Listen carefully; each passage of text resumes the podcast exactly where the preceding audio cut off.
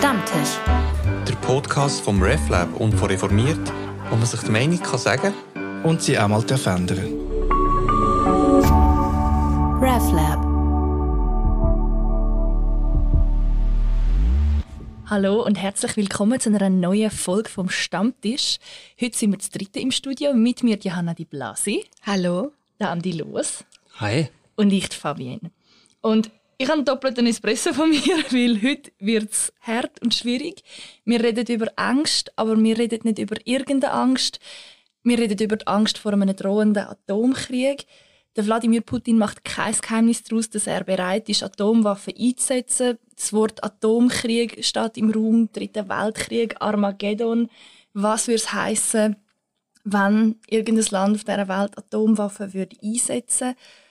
Und wir wollen heute aber nicht in erster Linie über den Atomkrieg an und für sich reden und was das genau bedeuten würde, also welche Waffen würden eingesetzt werden, wo und wie, sondern über die Ängste, die das auslöst. Das sind Grundängste, die triggert werden.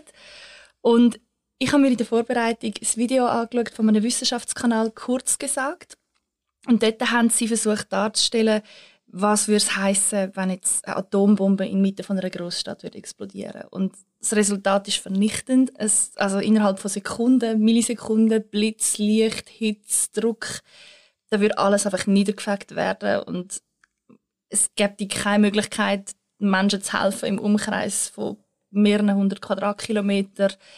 Ähm, es würde alles mehr oder weniger zusammenbrechen und kein einziger Staat auf der Welt ist auf das vorbereitet. Ist dann so Fazit gewesen. Also darf, ich, darf ich dich dazwischen fragen, ähm, Fabienne, ist das jetzt etwas, was in dieser Form dir relativ neu ist oder war dir das klar, dass die Auswirkung so sein würde? Das Ausmaß hat mich schockiert, ganz ehrlich. Also ich habe zuerst leer geschluckt und habe gedacht, wow. Ich habe ich hab mir das Video bewusst angeschaut, weil ich gedacht habe, damit könnte ich mir die Angst nehmen. Und es hat aber meine Angst zuerst vergrößert, weil ich gemerkt habe, das ist no joke, wie man so auf Neudeutsch sagt.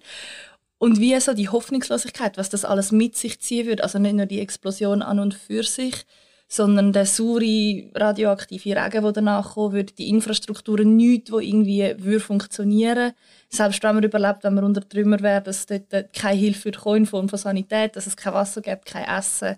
Also es wäre eine Art, ein bisschen ein sehr lokaler Weltuntergang. Wie ist dir dann gegangen, so nach dem Film? Oder der Dokumentation? Das Ende war dann, gewesen, dass sie gesagt haben, es geht nicht darum, wer die Atomwaffen hat, sondern dass man die Leute dazu bringt, dass man sagt, oder dass Länder Verträge unterzeichnen, dass man nicht abrüsten.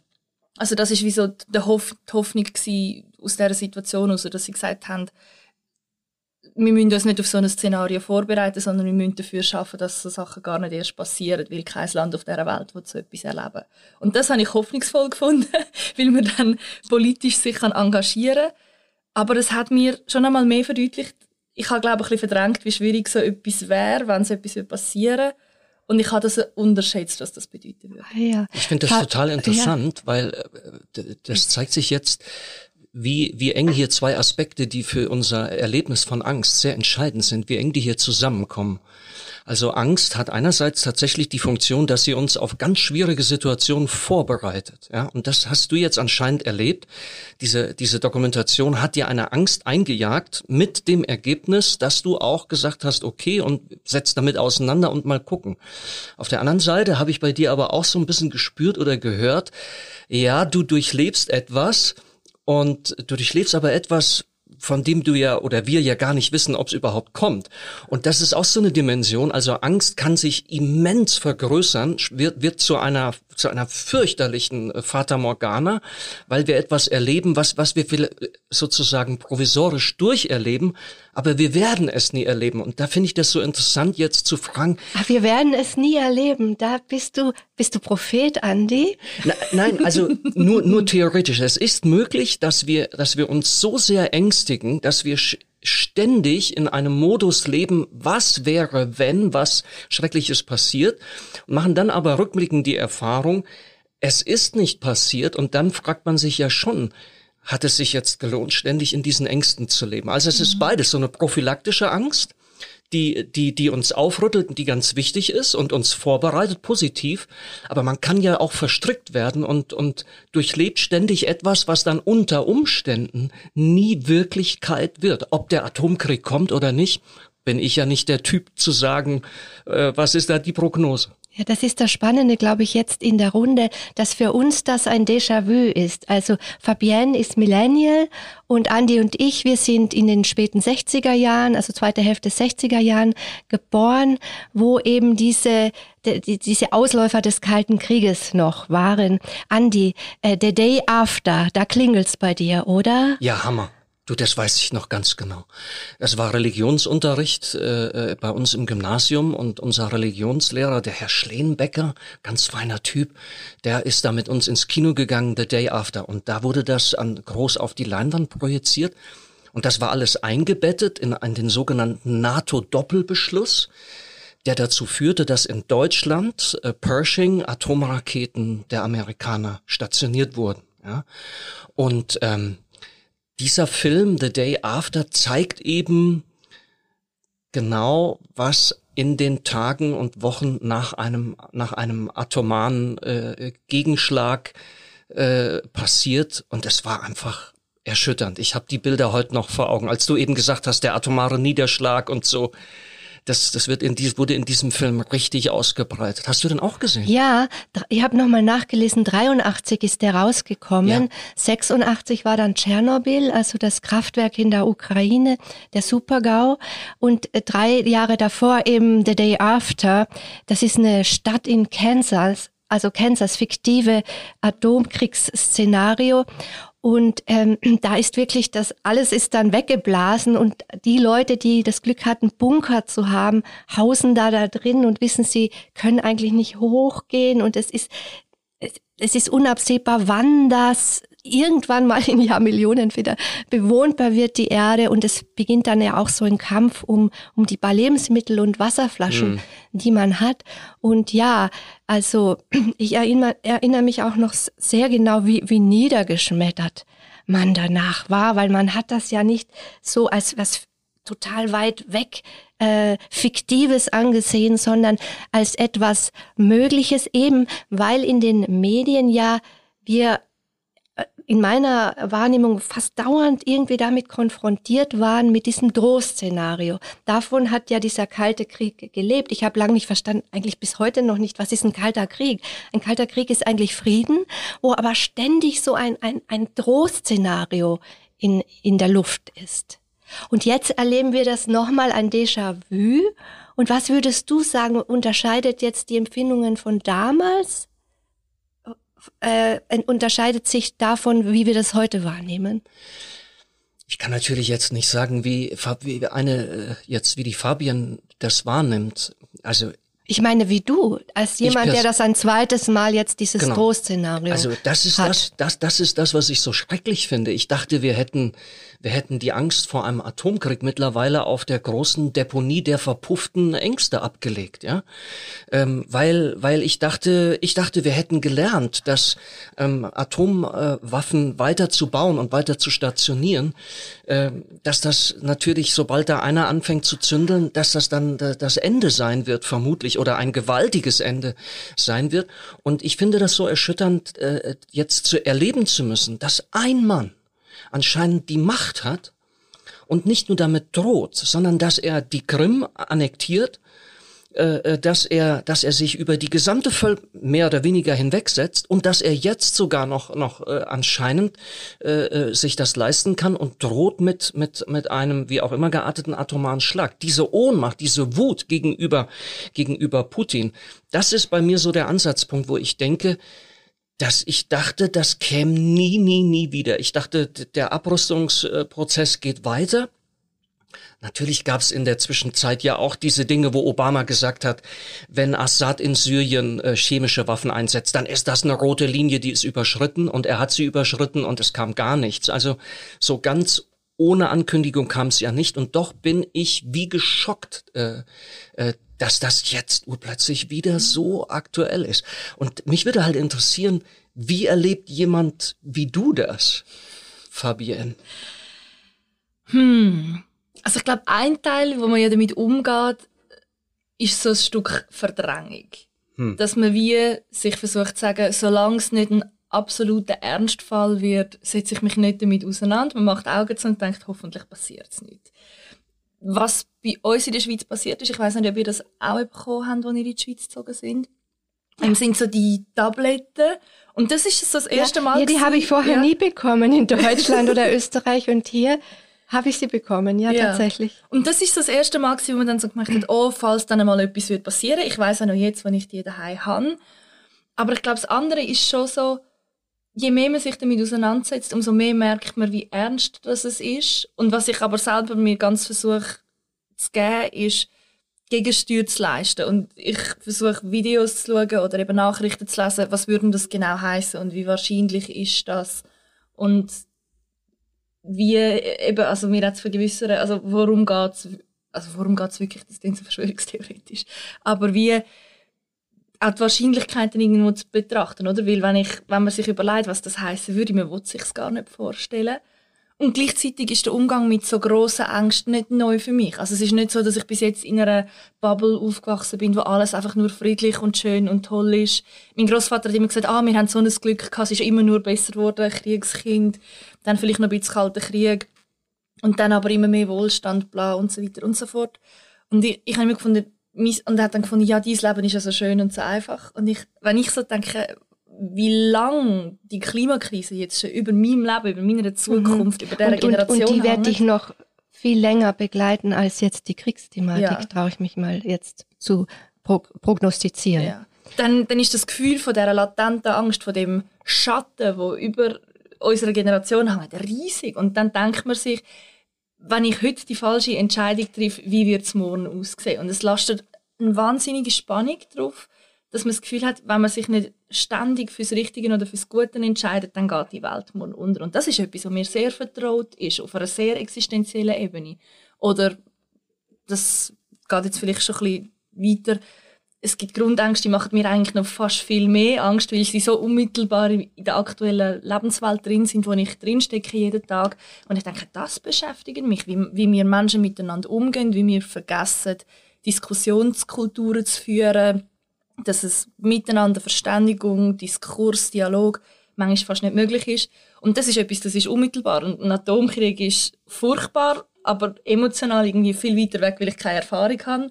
Und ich irgendwo so durch auch hoffe, wir sind doch hoffentlich nicht so blöd, dass wir das tatsächlich machen. Also, ich glaube, der Überlebenswille von Menschen ist so groß, dass eigentlich niemand das möchte. Aber eben, man weiß es nicht. Und das sind ja alles Geschichten, wo man sich selber erzählt, weil man überleben will.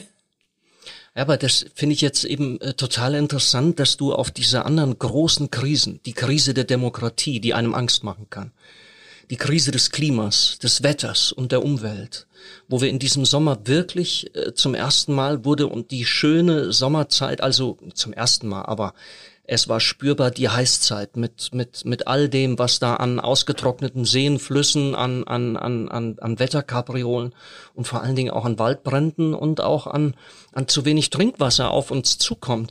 Und wir könnten jetzt sicher noch, noch etliche Krisen, die uns berechtigterweise Angst machen, anführen.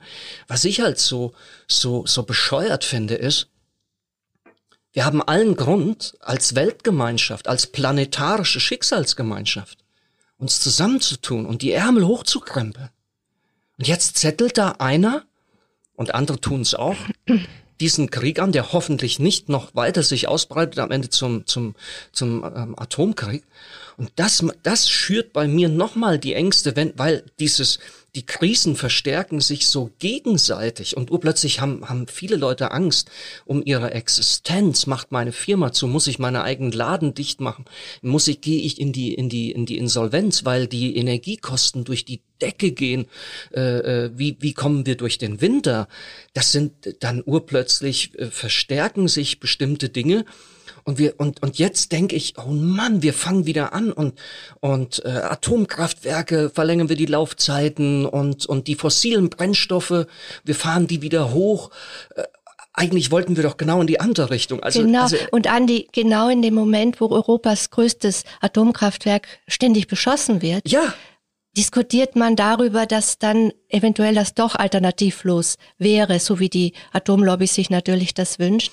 Das ist schon eine spezielle Situation und selbst die Grünen sind in solche Zwangssituationen geraten, dass sie ja jetzt auch für eine begrenzte Laufzeit Veränderung sind. Aber lass mich noch mal einhaken bei dem, da ist jetzt einer.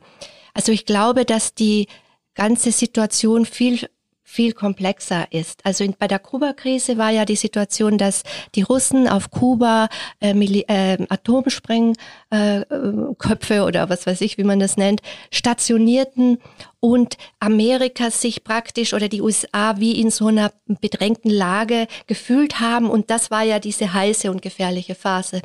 Nun ist es ja so, dass ähm, die, die NATO ziemlich nah an russischen Grenzen äh, ihre Stützpunkte hat und muss man ja auch dazu sagen, auch gewünscht von, von äh, den Nationen dort, etwa den baltischen Nationen, die, die sich diesen Schutz wünschen. Aber in gewisser Weise haben wir die umgekehrten äh, Vorzeichen, dass nun äh, Russland, äh, Putin, sich da auch in offenbar in irgend, und das ist ja die, die, die Angst, vielleicht so sehr in die Enge gedrängt fühlen irgendwann, dass sie diese ultimative Waffe rausholen, die ja sie selber auch zerstört oder das Land, das sie erobern möchten, für ewig zerstört. Also man muss hoffen, weil diese Waffe so gewaltig ist, dass es eben bei der, bei der Drohung bleibt. Aber wir sprechen ja heute über Angst.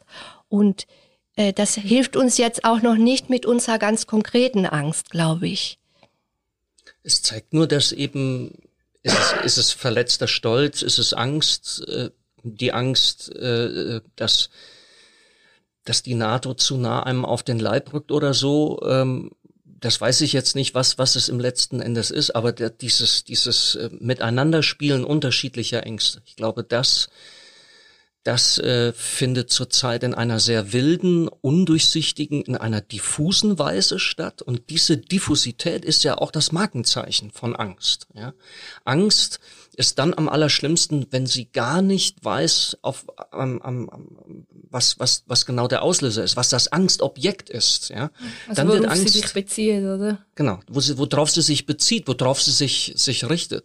Und deswegen fand ich auch dein, dein, dein Hinweis so gut, dass du sagst, äh, wir packen den Stier sozusagen bei den Hörnern, wir, wir, wir, wir schauen der Angst ins Auge, wir, wir gehen auf den Sturm zu, wir informieren uns und wie wahrscheinlich ist das und was können wir für Maßnahmen machen. Das halte ich für für, für die, für die äh, Angstfähigkeit, für, für die, für die Fähigkeit, mit Angst umzugehen, halte ich das zum Beispiel für eine ganz, ganz wichtige Geschichte, die uns jetzt gerade helfen könnte.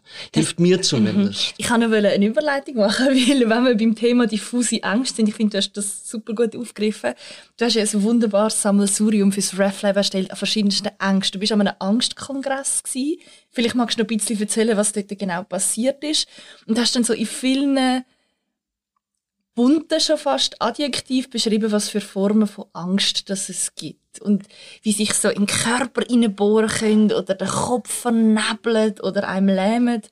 Magst du da ein bisschen erzählen? Ja, danke, Fabian. Ja, das kleine Bestiarium der Ängste habe ich gemacht. Vor kurzem gab es in Bern einen Angstkongress, der ist auch schon öfter, hat es den gegeben. Und da, dahinter steckt ein prominenter Schweizer Hypnotiseur, nämlich der heißt Palacios. Und da waren hunderte Leute in einem Kongresssaal, die mit Angst irgendwie zu tun haben und auch Geld verdienen, auch ein bisschen in die Richtung, ähm, also, also vom Psychiater bis hin zu denen, die sich in der Szene vielleicht auch äh, sozusagen ein bisschen am Rande stehen. Und ja, das war, war hochinteressant und da kam, kam auch zur Sprache, was, äh, was sind denn unsere tiefsten Ängste? Und da haben mehrere ähm, aus dieser von den Professionellen gesagt, sie kommen immer wieder darauf, dass Menschen sagen, ihre tiefste Angst ist es, unverbunden zu sein, total abgenabelt zu sein. Und das ist eine Angst und das finde ich spannend und das würde ich für mich auch so sagen, eine Angst, die sogar noch tiefer ist als die Todesangst. Und die steckt hinter vielen anderen Ängsten, nämlich verlassen zu werden, nicht geliebt zu werden und so weiter. Und was ich gemacht habe, wo Fabienne das äh, gerade erwähnt hat, so in den Pausen dieser Konferenz habe ich mir äh, versucht, äh, bildlich vorzustellen, die unterschiedlichen Ängste, weil wenn sie so diffus, diffus an dich herankommen, denkst du, kannst du so schwer mit ihnen umgehen. Aber wenn man genauer schaut, sind die ja unterschiedlich. Ich, zum Beispiel die Rucksackangst, so eine Angst, die man immer so ein bisschen mitschleppt und schon gar nicht mehr merkt, habe ich unterschieden von etwas akuteren Ängsten die wie so ein Kobold vielleicht sogar auftauchen. Ähm, das habe ich so ein bisschen putzig gemacht, weil es ist immer gut mit Ängsten. Sie dann, das ist immer schon der erste Schritt, wenn man sie nicht mehr so ganz ernst nimmt. Dann ist man schon der erste Schritt so ein bisschen der Bewältigung. Und was mir in diesem Kongress auch ganz bewusst, äh, ganz ähm, deutlich wurde, dass es eine besondere Herausforderung sind die unbewussten Ängste. Das sind die Ängste, die hat man gar nicht offiziell. Man ist sich dessen gar nicht bewusst. Aber die Auswirkungen sind dennoch im Leben spürbar. Was Wann darf ich dich zurückfragen, was, was deine tiefste Angst ist, Fabienne? Hm. Jetzt muss ich gerade überlegen, wie ich das formulieren würde. Ich glaube, ich würde dort einsteigen, wo du gesagt hast, oder die Erkenntnis von den Leuten an diesem Kongress, die Angst, unverbunden zu sein. Ich glaube, also ich würde unterscheiden zwischen ich persönlich als Fabienne und Fabienne als Mitglied von einer Gesellschaft. Aber ich glaube, das Unverbundensein passt auf beide Ebenen. Also das Gefühl oder die Angst, kein Miteinander zu finden, komplett auf sich allein gestellt sein, niemand zu haben, der einem versteht oder wo man sich irgendwie verbinden kann, wo man gemeinsame Sachen machen kann. Und auf einer persönlichen Ebene oder ist das mega existenziell, weil man sich ja Menschen wünscht, wo man das Leben teilen kann, über wo man Angst teilen kann. Meine Erfahrung ist, wenn ich Angst habe und die irgendwie mit Kolleginnen teilen, dann, dann kann man anfangen, über sich selber lachen, weil man merkt, wie absurd das Theater im eigenen Kopf ist. Und auf einer gesellschaftlichen Ebene ist es genauso existenziell, weil dort geht es ja darum, wie wollen wir die Welt gestalten, wie wollen wir die Zukunft gestalten, finden wir einen kleinsten gemeinsamen Nenner, wo wir uns können, darauf einigen politisch, gesellschaftlich, wie wir als Menschen untereinander umgehen Und ich glaube, das ist etwas, wo eben sogar manchmal noch tiefer geht als Todesangst weil sie darüber entscheidet oder wie das Leben im Jetzt aussieht. Und wenn das Leben im Jetzt nicht lebenswert ist oder einem Angst macht, dann, dann ist es ja viel schlimmer, als wenn man einfach stirbt, weil dann weiß man ja sowieso noch nie jetzt, was passiert. Wie ist das bei dir, Andi? Ich würde das so ein bisschen miteinander koppeln. Also die, ich habe schon Angst vor dem Tod als als einem als einem Zustand der völligen Einsamkeit, ja, dass du dass du da völlig alleine äh, bist, wo, wo alle Verbundenheit und alle Kommunikation und, und aller Lebensaustausch äh, äh, abgebrochen ist. Aber das halte ich ein bisschen von mir weg, weil ähm, das, da, da wissen wir nichts. Aber, aber die Todesangst und meine Lebensangst äh, ticken da ganz, ganz ähnlich. Und es geht in eine ähnliche Richtung wie du. Die, ich habe die, die Angst vor diesem Resonanzverlust, vor diesem Sinnverlust, die Erfahrung zu machen, dass ich nicht mehr in die Welt passe äh, oder die Welt auch nicht mehr zu mir passt. Also ich habe das jetzt nochmal ganz konkret gespürt. Ich habe seit Freitag ein Hörgerät. Ich habe in den letzten Jahren äh, gemerkt und war eigentlich ganz froh, dass mein subjektives Empfinden jetzt objektiv auch bestätigt worden ist. Ich habe auf, auf der linken Seite 80 Prozent verloren an Hörvermögen und bin in manchen Frequenzbereichen im, im Bereich von Taubheit. Und es gibt Menschen, die sagen, dass, dass, dass Taubheit oder Schwerhörigkeit, also mindestens, wenn nicht sogar noch mehr äh, sozial isoliert als, als Blindheit. Ich habe auch mal lange einen blinden, erblindeten Kollegen gehabt.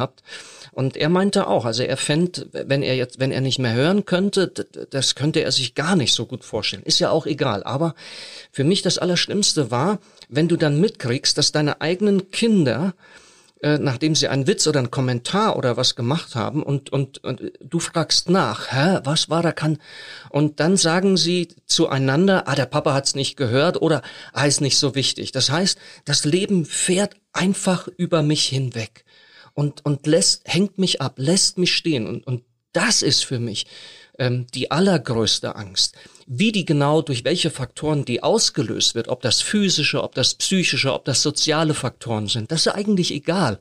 Aber dass ich dort stehe und, und einfach alleine bin und keine Orientierung, keinen Sinn mehr habe, dass die Resonanz mit dem Leben überhaupt nicht mehr stattfindet. Also eigentlich so das Schlimmste wäre für mich wirklich so im Burnout zu landen, wo, wo, wo mich überhaupt nichts mehr anmacht, anspricht und ich nicht mehr antworten kann. Oder dann auch so in der Demenz, so, und wenn du es dann sogar noch selber mitbekommst, dass du je länger, je mehr abdriftest in, in so eine völlig eigene Zone, wo du niemanden mehr erreichst, Mhm. Und wo die Welt, das Leben, die Nächsten, die Mitmenschen dich auch nicht mehr erreicht. Also das ist für mich die tiefste Angst, die ich habe. Ja, das stimmt. Das finde ich zum Beispiel spannend bei, also auf ganz andere Art bei den Großeltern zu beobachten. Die sind beide jetzt Mitte 80 und man merkt, wie sie von der, die Energie, die sie haben, wie die immer mehr verschwindet und wie es schwieriger wird zum Kommunizieren oder wie es Erzählen schwieriger wird. Und es ist so eine ganz nahe Beziehung, wo, wo sich irgendwie so auseinanderdriftet und wo einem Angst machen kann. Man denkt, hallo, ich, ich liebe dich, du liebst mich, wieso wird es so schwierig, die Beziehung aufrechtzuerhalten? Etwas anderes, oder wo, wo ich jetzt mir gerade überlegt habe, wo du erzählt hast, wo vielleicht für meine Generation symptomatisch ist, ist die sogenannte FOMO. Also Fear of Missing Out.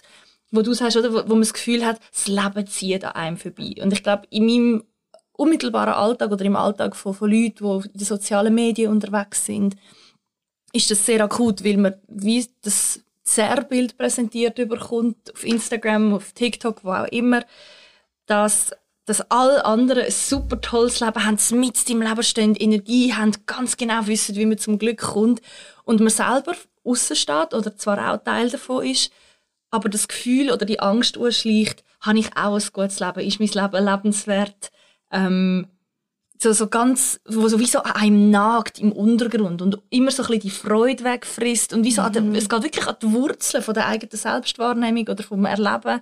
So, habe ich ein, ein gutes Leben? Und das ist natürlich eine ganz andere Ebene als jetzt so eine Existenzangst, aber es geht auch in die Frage, ihnen eben wie, wie stehe ich zum Leben? Stehe ich in der Mitte? Stehe ich am Rand? Bin ich fähig, ein gutes Leben zu leben? Oder wo man sich vielleicht auch selber Vorwürfe macht.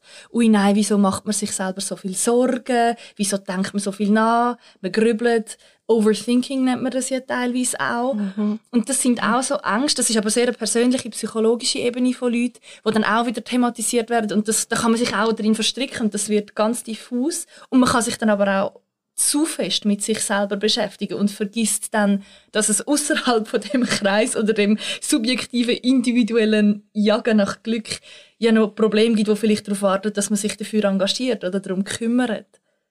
Kennt ihr das auch? In dieser Form nicht so, aber ich, ich bin jetzt zum Beispiel die Corona-Zeit, ähm, da bin ich eben nicht in, in deinem Alter, sondern ja schon über 50. Also ich glaube, das habe ich noch mal ganz anders erlebt, äh, dieses Social Distancing, als wenn ich das jetzt als Studentin oder so erlebt hätte. Da ist schon noch mal ein großer Unterschied. Ich glaube, ich kann das letzten Endes nicht so mitfühlen. Also ähm, der Soziologe Heinz Buder schreibt in seinem tollen kleinen Büchlein Gesellschaft der Angst, beschreibt er diesen Wechsel von der Innenorientierung zur Außenorientierung. Ja? Und was du jetzt beschrieben hast, ist genau das, diese Außenorientierung. Du siehst die anderen und die medialen Möglichkeiten zur Inszenierung. Äh, letzten Endes das Zauberwort ist hier Performance. Ja, also wir sind in einer Performance-Gesellschaft, wo du, wo du einfach äh, dein Leben so inszenierst, dass du dadurch die maximale Aufmerksamkeit bekommst, sodass die Peer Group, die anderen dir spiegeln, boah, wir finden das toll. Und ähm, da muss ich sagen, das kenne ich in dem Sinne so nicht, weil ich nicht von aut automatisch damit reingenommen äh, äh worden bin. Nur habe ich gestern hier im RefLab gesagt, ich bin jetzt seit einigen Monaten auch auf Instagram und so unterwegs, weil ich das ganz, ganz wichtig auch finde und, und äh, äh, einfach tolle Möglichkeiten bietet. Aber ich merke, mich macht das manchmal depressiv.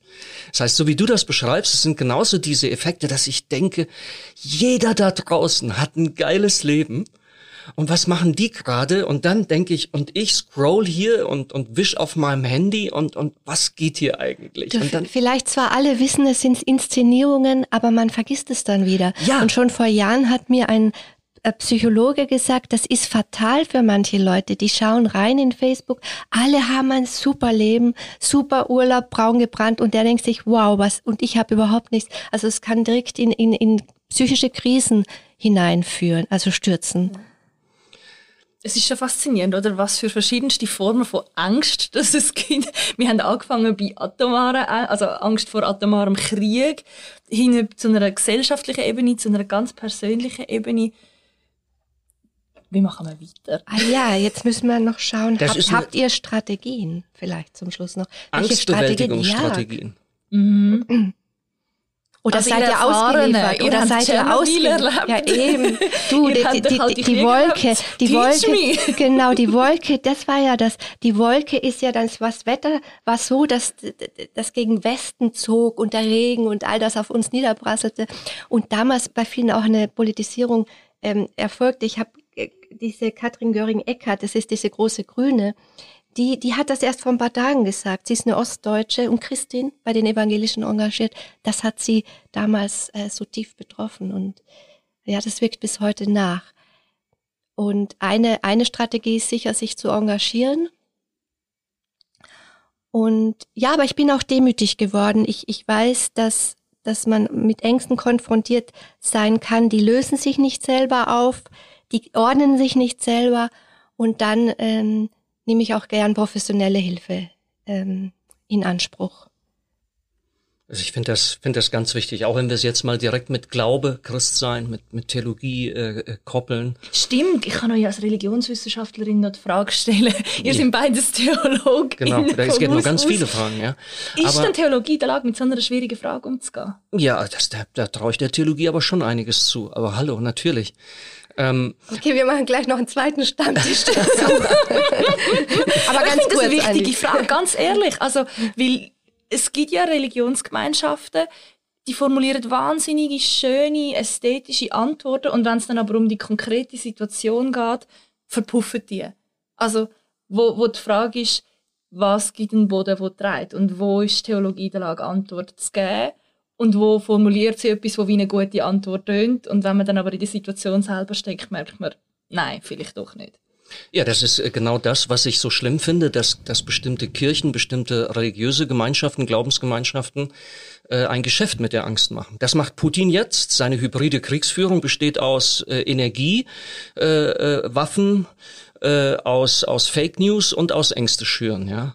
Äh, ich halt glaube auch, dass gerade in der Schweiz ein Riesengeschäft mit Ängsten läuft. Also die, die Versicherungen sind, sind mit die großen äh, Profiteure. Also es gibt Leute, die diese, die diesen Kreislauf auch der sozialen Ängste äh, ja, ich will jetzt will denen das nicht unterstellen, aber aber sie, äh, da, du kannst damit ein Geschäft machen. Und der christliche Glaube Religion kann natürlich da auch das zum Geschäftsmodell machen und kann jetzt sagen, ähm, also äh, durch den Glauben äh, äh, wirst du dann äh, Herrin und Herr über, über deine Ängste und versprechen mit Hilfe des Glaubens so eine Art angstfreies Leben. Das ist natürlich jetzt eine Karikatur.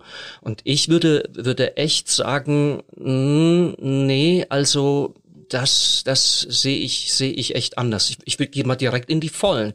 Der, an den ich glaube, endet als völlig verängstigter und verzweifelter Mensch an einem Kreuz.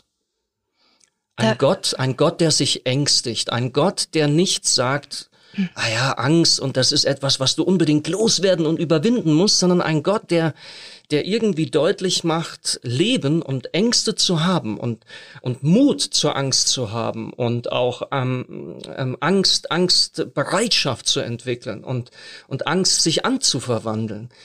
Und das betrifft mich auch und, und da ist er mit mir auf meiner Seite. Das finde ich schon etwas Besonderes für den christlichen Glauben. Und dieser geängstigte Gott, dieser geängstigte Christus, den finde ich also auch in so einer Situation, wo ich mich jetzt frage, wie gehe ich denn eigentlich mit meinen Ängsten um? Finde ich also, geteilte Freude ist doppelte. Und vielleicht ist geteilte Angst äh, äh eben nicht die halbe, ist keine mathematische Gleichung, aber Kirche als eine Gemeinschaft, auch von Geängstigten, gerade in diesen Zeiten. Ich finde, das hat doch, hat doch Religion und religiöse Gemeinschaften haben doch da ganz konkret was anzubieten. Ich würde damit äh, genau äh, ein, anknüpfen mit einem allerdings äh, neodadaistischen Künstler Christoph Schlingensief. Der hat die Kirche der Angst gegründet und sein Motto war volle Angst voraus. Äh, er ist in noch nicht so altem ähm, äh, nicht zu fortgeschrittenen Alter dann an Krebs gestorben und er war äh, übrigens früher Messdiener. Also er, er, er hat dieses christliche Erbe auch mitgenommen und für mich ist das wie, wie so eine Neuinterpretation, ja, der Kreuzestheologie und der Kreuzesmeditation. Hm. Was sagt denn die Religionswissenschaftlerin dazu? ähm, ich gebe jetzt eine persönliche Antwort, weil das etwas ist, was mir hilft. Oder vielleicht psychologischere. Ich glaube, der erste Schritt für mich ist immer zu akzeptieren, dass ich gerade Angst habe. Und mich selber nicht dafür zu verurteilen, wenn irgendeine Angst kommt. Weil, wenn man sich selber, wenn man sagt, nein, nein, nein, ich darf das nicht, ich darf das nicht, dann spickt man so in Wellenbewegungen auf und ab, weil man die Angst immer wieder abwürgt. Und was ich viel hilfreicher finde, ist die Aussetzung der Angst und der Angst ins Gesicht zu schauen und das ist vielleicht ein, bisschen ein unorthodoxer Tipp. Ich weiß nicht, ob alle Leute parat dafür sind. Mir hilft das Lesen von Dystopie-Romanen. Also Brave New World. Und die beiden letzten Bücher, die ich gelesen habe, hat mich wahnsinnig beeindruckt jetzt in den Sommerferien ähm, von der Margaret Atwood, The Handmaid's Tale, also der Report der Markt. Ich weiß nicht, ob ihr das kennt. Mhm. Und dann noch der Nachfolgeroman Die Zeuginnen, The Testaments wo es ja um eine Zukunft geht, wo eine religiös-fundamentalistische Gemeinschaft über einen Teil von Amerika die Herrschaft übernommen hat. Und mich hat das so ermutigt, wie dort selbst in so einer engen, strikt kontrollierten Welt die Leute Rebellion suchen, Widerstand suchen, die Riss und Lücken, um immer noch etwas zu verändern. Und das macht mir Mut, selbst wenn schwierige Situationen passieren, dass das nicht das Ende der Welt wäre. Aber ich glaube auch, dass man nicht sich die Sachen darf schönreden und sagen, ja, ja, wir würden irgendwie dann schon klar kommen, die Menschheit würde immer eine Lösung finden. Es gibt Situationen, wo man sagen muss, nein, die wollen wir eigentlich, dass die nicht eintreten. Also zum Beispiel der Einsatz von nuklearen Waffen. Hm, hm. Das ist jetzt ein Schlusswort gewesen. und haben wir nicht auch einen Titel für, für diesen Podcast gefunden? Volle Angst voraus? Wäre das was? Finde ich super. So machen wir es.